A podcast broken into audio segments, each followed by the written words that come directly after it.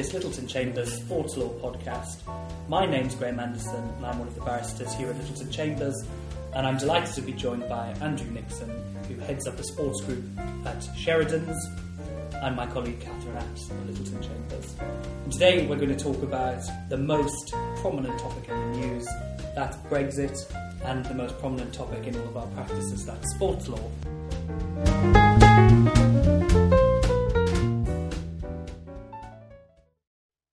Sports law is heavily dominated, I think we'll all agree, by the rules of the European Union, at least for as long as we remain in the European Union. It's specifically referred to in the Treaty of Lisbon, Article 165. We know that competition law applies to the sports industry, state aid rules apply, but perhaps of greatest importance, and that's what I hope we're going to talk about today, are the free movement rules. So, Katherine, can you can you just explain before we get stuck into the nitty gritty how important the free market rules on free movement are in sports law? Well, EU free movement law has had a fundamental impact both on the um, law in this area but also in the development of sport over the last 30, 40 years. For example, that famous Bosman ruling echoes strongly through sports law. Um, for instance, who plays for which teams, the ways in which homegrown player rules um, are debated and um, when they can be lawful, and the systems in place, for instance, FIFA transfer management system. Great, well, we'll come back to Bosman in a moment. The constant refrain that we hear in the media about, about Brexit is, gosh, well, it's all terribly uncertain. I don't know what's going to happen. We don't know what's going to happen. But I'm hoping we can do a little bit better than that. Not through crystal ball gazing necessarily, but some educated guesses based on where we're likely to go with, with free movement after we've left the EU. What we don't know is precisely what free movement rights EU citizens are going to have to come to and from whatever remains of the UK when the dust settles. But, but Katherine, can you really foresee a set of circumstances in which half the Premier League, for instance, suddenly you know, requires work permits and suddenly can't play in England? Um, well, Grahame, I'd be surprised if the impact was sudden, um, but it's understandable that particularly EU national players currently resident in the UK are asking questions about whether they'll be permitted to remain and, when they'll, and whether they'll continue to have the right to work. I suppose the first point to make is that the UK is still in the EU and it will still be in the EU once Article 50 is triggered, which it hadn't been yet.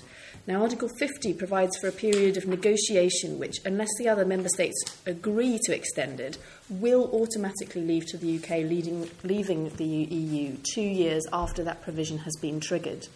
Now, there are currently several sets of judicial review proceedings pending before the courts in which it's being argued that Article 50 cannot be triggered lawfully under our UK domestic law arrangements without Parliament's approval. And there was a hearing um, yesterday, which was the 20th of July, um, the lead case is going to be brought by someone called Miss Miller. Uh, yesterday, in that hearing, as I understand it, the government's counsel, um, who's Jason Coppel QC, um, gave an undertaking to the court that Article 50 wouldn't be triggered until after the new year. So, case management directions have been put in place for that case to be heard with a leapfrog appeal to the Supreme Court um, before Christmas of this year. Now, the second question is what the UK's negotiation position actually will be. And this is an area where I very much doubt that we can trust very much what um, uh, both sides will actually be saying publicly over the next several months.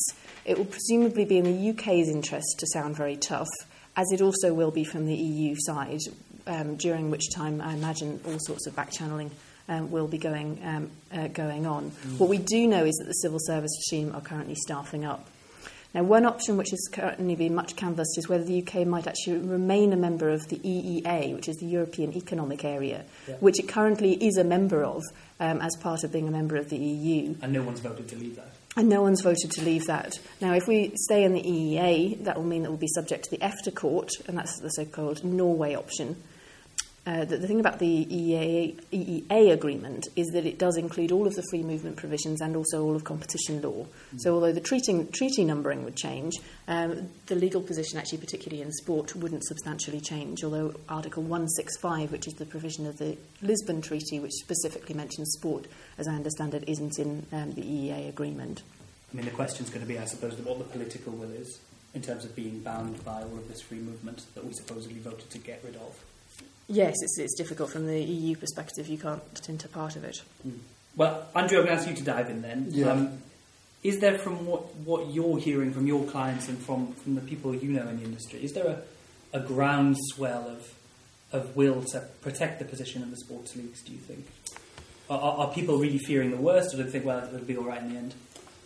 Polit- political will. I mean, look, it's a good question. I mean, look, interestingly, whilst it, it's relevant and of great interest to us as lawyers in the sports sector, um, there has in reality been very little discussion and debate uh, on the impact of sport during the lead up to the vote. Uh, it simply hasn't been that high up the political uh, agenda. I do, however, think that as negotiations start, um, that will inevitably change. I mean, the government, for example, is is bound to engage with the key leagues and governing bodies and rights holders across the major sports to garner uh, and canvass their views.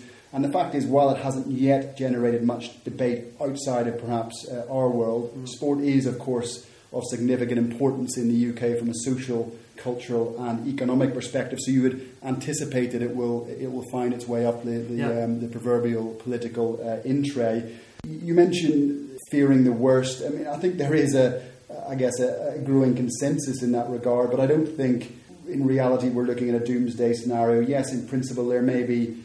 Um, current Premier League players who could be affected. I think there are about 100 or so in the Premier League who might fall within that category, but we're not uh, certainly not looking at some uh, sort of sudden deportation of players. And indeed, you know, even if post negotiations we are looking at working restrictions for EU nationals, um, they would not be applied um, retrospectively. And in any event, practically speaking, and Katherine just alluded to it, it's going to take at least two years um, for all of these intricacies to be uh, to be fully ironed out. Yeah, absolutely. Well, well, let's talk specifically about player transfer rules. Of course, the case everybody knows about, and it's the one Katherine you've already you've already mentioned, is Bosman the ECJ decision that everybody learns about at university from 1995. Uh, uh, and the facts of that case were Jean-Marc Bosman was a player for RFC Liège in the Belgian First Division.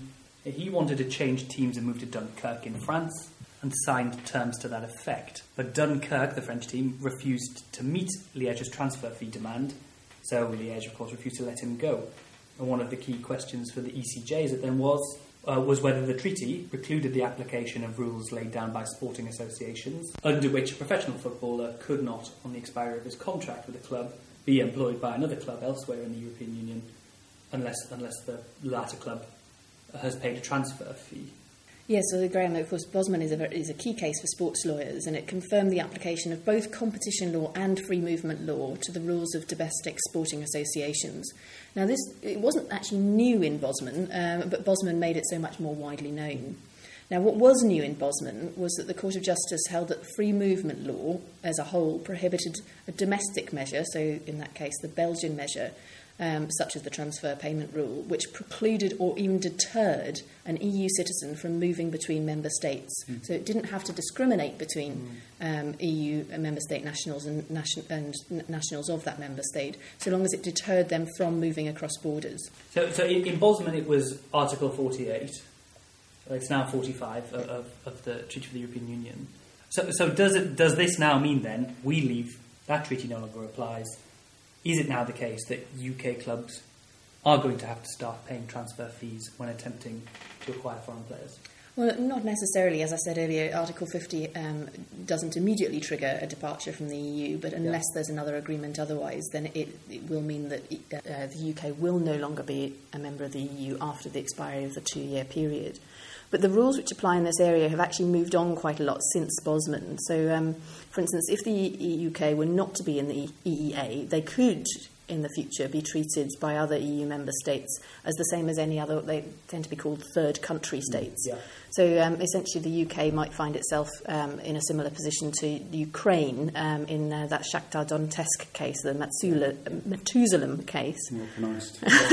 now, w- w- what leaving the EEA would do um, is potentially to enable the FA or other sporting associations to actually press ahead rather more with what have been called homegrown player rules. Um, now, the problem there's always um, been for those rules is that um, EU free movement law prohibits them, but also in this jurisdiction they would al- also have problems with uh, UK nationality discrimination law, so under the Equality mm. Act. So, actually, for a full relaxation of the position, um, an amendment to the Equality Act 2010 would actually be needed, mm. as well as withdrawing from um, from EU free movement law. Yeah, I mean, look, I guess just to, to add to that and hone in on, on Bosman, I mean, as Katherine alluded to, it's a very much a seminal case, um, you know, from, from a sports lawyer's uh, perspective, and it, it, obviously, I guess, confirmed the application of, of uh, EU law, competition law, uh, free movement uh, law to the sports sector. The sports sector all of a sudden wasn't a special case. Uh, and I guess you know the Meca-Medina case also falls into that category of dispelling the myth of the specificity of sport. Absolutely. Albeit, I'm sure we could all sit here and, and, and argue uh, the contrary um, as well. Um, but yeah, just going back to the principle um, of uh, of Bosman rather than the case itself. You know, the important point here is that for decades, sport in the UK has been underpinned by UK, uh, EU law. Yes, we're going to have to think about new rules and new ways of doing things going forward, but the reality is the game, uh, sport, um, has adapted to these EU laws, Bosman being a good example, and the clock isn't going to be turned back yeah, now, in my view. It's what people know, it's what people, the environment everyone works in. Now. Exactly, and on that point, I mean, Bosman, as we know, has been applied a number of times within, within this jurisdiction. Um, Campbell to Arsenal, Ings to Liverpool, McAllister to Liverpool, Sturridge to Chelsea, to name a handful of examples. Now, of course, in theory, Bosman could cease to apply, but I'm pretty confident we won't be returning to a status quo. Uh, the, the application of Bosman, the application of, of, of, EU law, I mean, it's already embedded, but the, the point is its applicability or otherwise is, is almost irrelevant. I don't think we're going back to those days, irrespective. The key point is that the UK would become a third country rather than an EU member, unless yes. there's an EEA deal that's done. Yes, and I think that will be particularly important when we get on to talking about Article 19. Well, let's Absolutely. do that then, shall we? Article 19 of the FIFA regs on um, status and transfer of players. Article 19 says uh, international transfers are only permitted uh, for players over the age of 18, save for limited exceptions. But one of those limited exceptions is if the transfer takes place only within the EU or EEA. And in that case, the age criteria is reduced to 16. So you can have 17 year old French players coming to the EU, but you can't have 17 year old Nigerians, mm. for instance. But without the benefit of that EU slash EEA exception, we're not going to get 17 year old French players either. And you know, there's a whole list. Bellerin is, is, uh, is, is, an obvious one. Um, you could name hundreds, I think, of EU players who've come before they're old enough to buy a pint of beer. Yeah. Um, is it all going to change, Katherine? Um, it might do. It'll be really interesting seeing actually how this plays out. Um, now, it might possibly increase calls for a relaxation of the age limit on transferring youth players from all third countries, mm. potentially. Mm. But this is actually quite controversial, particularly in these modern times when we've become so much more aware of the risks uh, of um, bringing child sports talent over, and also particularly the risk of accidentally child trafficking. Yeah. Um, and I'd expect the FIFA to take the lead on, on this if it were to happen. But I think um, a bit like with science funding, the impact of Brexit might actually start to bite rather before Article 50 is triggered. Um, so a UK-based team might actually be less likely to scope out young EU-based talent if they anticipate that come Brexit it may be more expensive and risky to actually sponsor that individual under Tier 2, which mm. they'd have to do uh, if they're a third country um, player at the moment. Now, it has the potential to incentivise clubs to develop homegrown youth talent potentially, or actually to buy sort of fully grown players off the transfer market. Mm. What do you think, Andrew? Yeah, look, I mean, it, it, this is, um, you know, for me, probably the most interesting, but arguably, you know, one of the, the, the biggest uh, concerns uh, with, with Brexit vis a vis football in this country. I mean, for me, it's pretty straightforward. Um, you know, subject to the negotiations, Brexit means that clubs here would no longer benefit from the, the exemption. As Katherine said, the regulators, FIFA, would have to take the lead uh, on this in relation to potential third country exemptions, but I'm not entirely convinced that would happen. But I think you know, let's drill into why this is, this is so important. Um, I think there are around or about 70 to 80 youngsters currently playing for Premier League uh, under 18 teams, which uh, are applicable, shall mm-hmm. we say. Uh, and indeed, some of these players will end up being top players. And the loss of the Article 19 exemption would put Premier League clubs at a significant disadvantage uh, in relation to, the, to their European counterparts.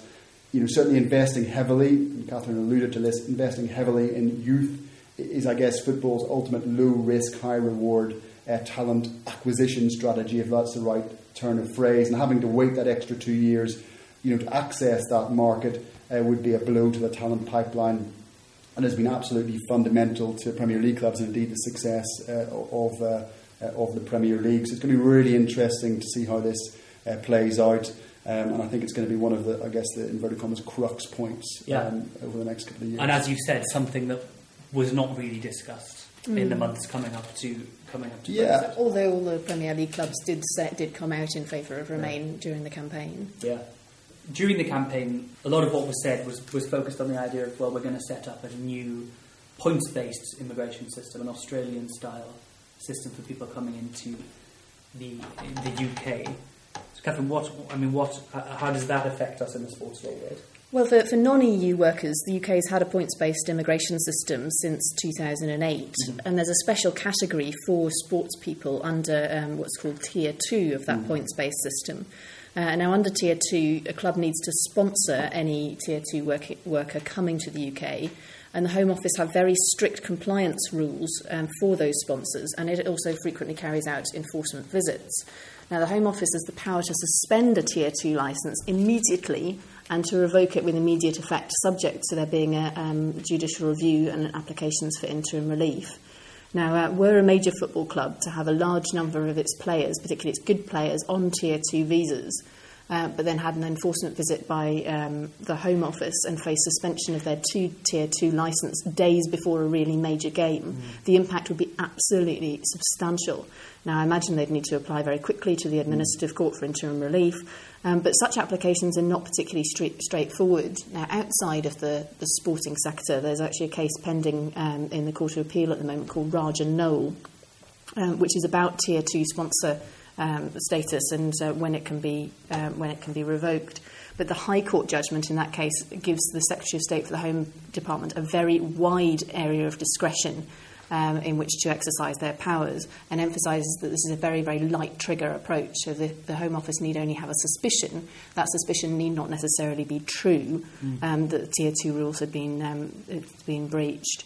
So to date, most of the Tier 2 case law has been about um, small restaurants, IT companies and care homes. But post-Brexit in the sports sector, um, if again there isn't an EEA deal done, I can see for the scope for a really rapid development of actually very high stakes litigation. Andrew, how do you see this playing out on the ground? Well, I think we've, we've um, we might be single-handedly terrifying chief executives up and down up and down the land. But that, you know, what Katherine, the point Katherine made about um, tier two is is really important, and, and this is clearly another very important. Um, you know, discussion point. I mean, you know, I've read you know commentary and narrative that it's a foregone conclusion that the current you know work permit rules, which which Katherine just alluded to, which apply to non-EU players, will all of a sudden apply to, to Yeah. EU players. You know, for me, this is this is guesswork, and arguably not particularly educated guesswork at that. You know, the, the fact is we won't have any certainty on any of this until Brexit is signed and sealed, but we can at least form a view. And what we do know is it is the UK government's priority to benefit um, from tariff-free uh, trade, uh, and it's inevitable that to get to that point there will need to be uh, concessions, and the likely concessions will revolve around free movement because you know EU countries will want to protect the rights of their of their citizens. Yeah. You know, uh, it's interesting to kind of trying to trying to crystal gaze this. I suppose we could be looking at some sort of tiered uh, immigration approach. The strongest restrictions continue, continuing to apply for non uh, EU players, um, and also pending these, and perhaps pending these these negotiations, a second. uh, I guess quasi midway category could be developed whereby EU players will be in a more privileged position because of the concessions uh, that the UK government uh, will inevitably have to make on various issues, but in particular uh, free movement. A, a special a special place for E- EU players, even though we're out of the EU, tier 1.5 or something. Tier 1.5. Katherine, what do you think that could work? Um, possibly. I suppose um, for entry clearance at the moment for non EU nationals, not all third countries are treated identically. Um, So that's something which I would have thought that the UK could implement without having to seek agreement from the rest of the EU on. Um, but um, Yeah, because that's what Portugal does with South America, for example, isn't it? Well, it, it, um, the, the UK has something called a whitelist for dealing with, um, for Yeah. instance, asylum applications and, and so on. And again, with entry clearance, things are dealt with Yeah. separately. But I, I can understand why individuals, in particular, are, are considerably worried at the moment, particularly about the issue as to when Article 50 is triggered and what that might actually mean for their right to residence or their right to apply for naturalisation in this hmm. country. And the two are not treated identically. Now, in terms of residence under the EU Citizens' Rights Directive, an EU citizen who is a worker um, and has the right to reside in the United Kingdom for a continuous period of five years gains the right to permanent residence and can apply for a permanent residence card. Now, there's various exceptions where they can do it more quickly, but they're very rare and unlikely to uh, apply in the sports sector. Um, so someone who is, for instance, has, for instance, been an EU national player for a club in the UK for the past two seasons will be midway through accruing that right, and I imagine that they will be very carefully watching the clock as to when Article 50 is actually triggered. Mm. Now, in terms of nationality, a person who's lived in the UK for the past five years has a right to permanent residence um, as an EU citizen for at least 12 months before they make a, a naturalisation application and hasn't been out of the UK more than a certain number um, of, days. It's currently 450 days and can show that they're of good character, so no, no drunken, loutish um, nights out. no um, are, sure. allowed. They're allowed to apply to become British citizens. Now, of course, in the sporting sector, uh, this route has always traditionally not been actually that that attractive for some people, particularly as um, there are certain countries that don't actually recognise dual citizenship. So if someone applies for naturalisation in the UK, it means that they can't then can't then play for their national yeah. team mm. when it comes around for Euro 2016 or the World Cup, which of course is something which um, often people want to have the opportunity to be able to, to play in. So, in almost all other areas apart from perhaps sport, um, I've certainly heard on the grapevine that it's becoming very popular for people to be wanting to put applications for naturalisation in. But of course, if someone's actually an EU citizen but they haven't actually got round to applying for their permanent residence card yet, they'd still have to wait 12 months after acquiring permanent residence um, in the UK before they can make their naturalisation um, application. Okay, okay. Well, I mean, whatever the case, we're in a state of flux. Time and tide wait for no man. We've got a, a, a transfer window, it's not all that far off. What immediate impact do we think Brexit will have on the next transfer window? Really, a really good question. I, I, think, look, I think there will be an impact simply because it's going to be a sort of a, an overarching shadow in the background, mm. isn't it? I mean, I suppose there's two schools of thought. Um, as the consequences are not yet known, um, it's possible that um, uh, teams may be more aggressive this summer in terms of trying to sign players. There's a certain logic in that. If you don't know what's going to happen in the future, well, why not get your uh, your players, your key targets under lock and key now? Perhaps on the basis that there's not going to be any sort of retrospective application, yeah. mm. and that type of you know Barcelona model of, of, of signing players before the proverbial um, you know embargo uh, gets put in place. Yeah.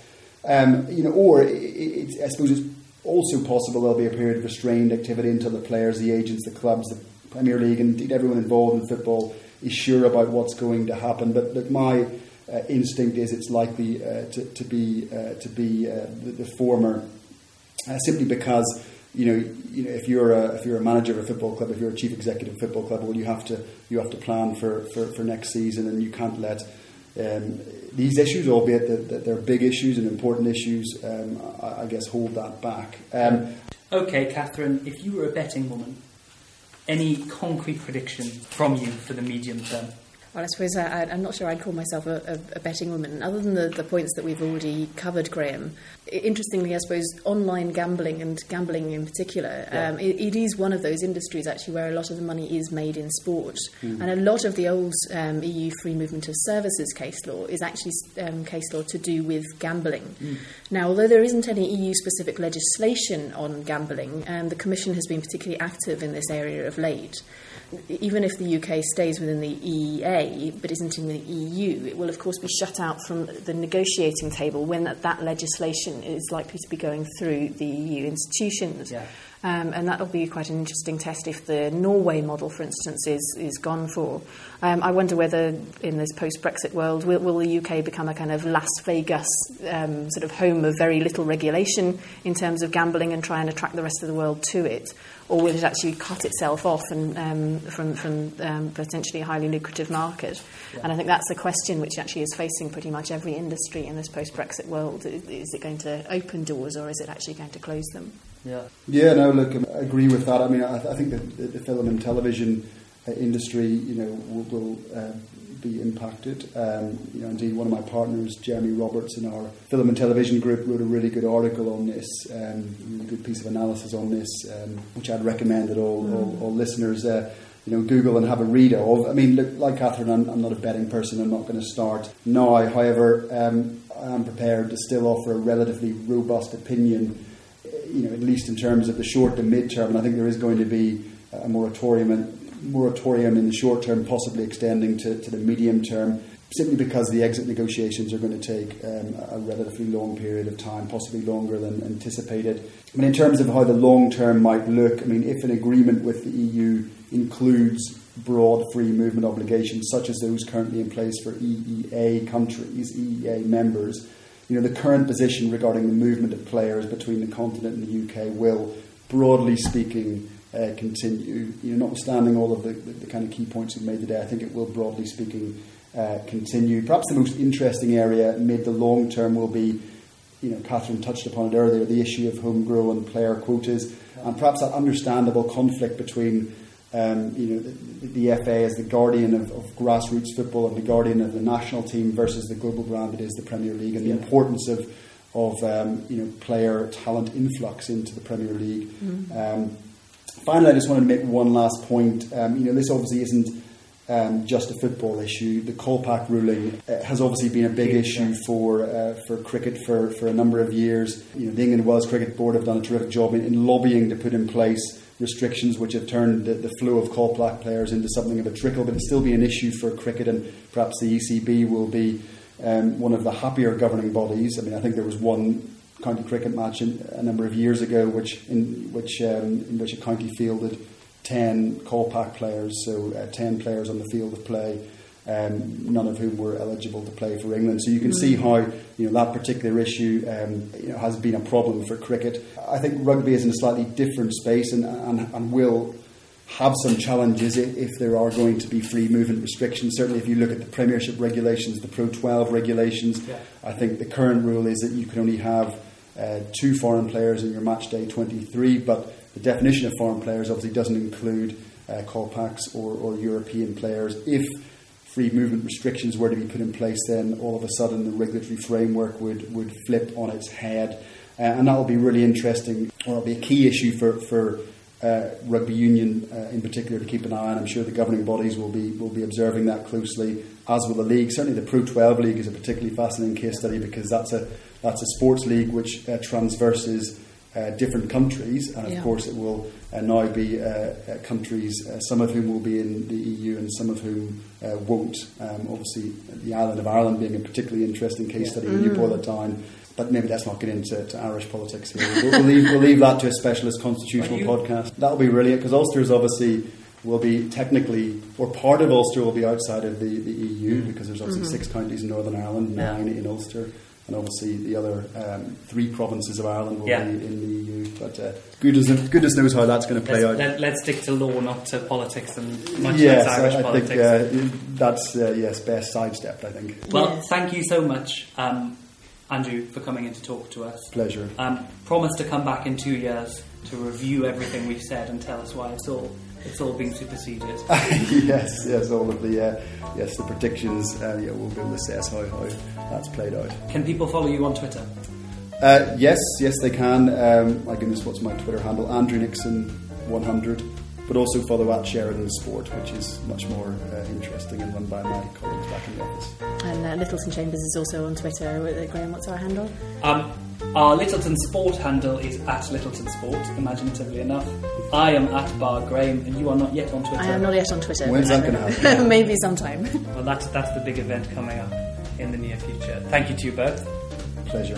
Thank you. Thank you for listening, and goodbye.